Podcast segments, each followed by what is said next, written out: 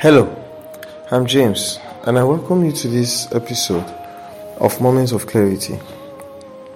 Today, permit me to share something very important with you briefly, which is dealing with confrontations when you talk about Jesus Christ. Has anyone ever told you that you are blinded by your desire to believe in something and so you choose to believe in Jesus?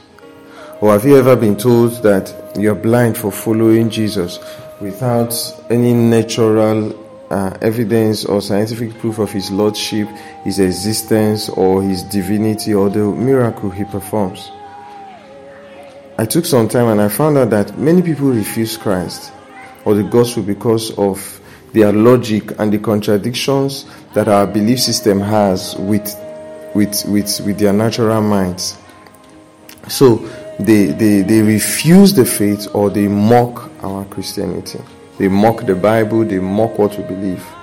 However, there is no point being afraid when we are unable to give them what they are asking for every time they ask for it.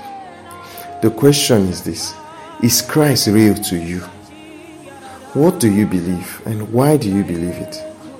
Just what exactly happened to you that makes you talk about Jesus or think about Jesus so confidently.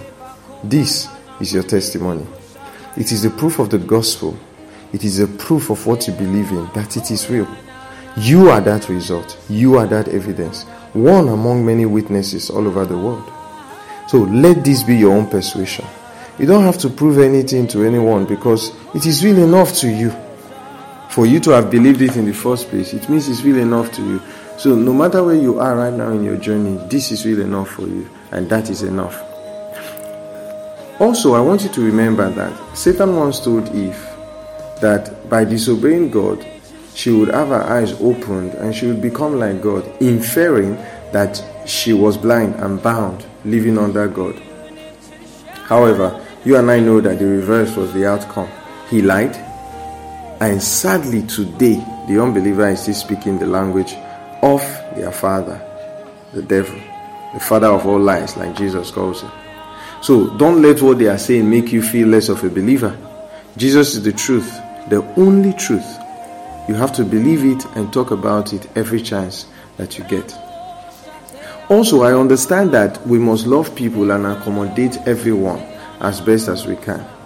You see, but you must also learn that it can be quite dangerous being too accommodating of everybody's opinions. Dangerous in the sense that you can find yourself so surrounded with everyone's sentiments so that you start promoting them unknowingly and forgetting everything you actually did stand for. Loving every, everyone does not mean agreeing with everyone. It does not also mean accepting everything that they present to you. Yes, by all means necessary, we respect people, we don't abuse them because they are made in God's image and God loves them. But when it comes to our faith and our convictions about Jesus Christ, you have to be bold enough to declare it any chance you get without fear. Please understand this that no matter what you do or say, you will always offend people one way or another. You just have to make sure that you are not offending God, which is the one that truly matters. How do you do this? By living in denial of His eternal truth because of your fear of offending others. You see, Jesus Christ is more than somebody's opinion, It's more than a way of life that people just choose to live. Jesus is the way to live, Jesus is the truth. The only opinion that matters is the only way, and He is the only truth. And so, whether men like it or not, I will not let my fear of being stigmatized or persecuted stop me from saying what I believe in Jesus. It is what I believe. And if I truly love men, then as much as I respect them, I owe them, I owe them true responsibility, you see, to tell them about Jesus, to save their soul. You see, it is as much their right to listen to me as it is also my right to speak to them. So they can choose to either listen or not, just the way I can choose to either speak or not. And personally, I've made up my mind not to hold back. If you read the book of 1 Peter 2, verse 12, in as many translations as you like, you will discover that people, you see, will never have any problem with the fruits of your Christianity, you being able to manifest the fruits of love, gentleness, kindness, integrity, honesty everywhere you are. They never have a problem with that. But they may have a problem with you for talking about Jesus Christ. And Peter emphasized on the fact that you must conduct yourself in such a way that even if they have a problem with you talking about Jesus, they won't have a problem with your character.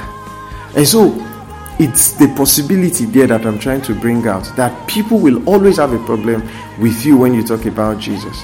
Why do you think someone can like you for everything but get mad at you the moment you talk about Christ?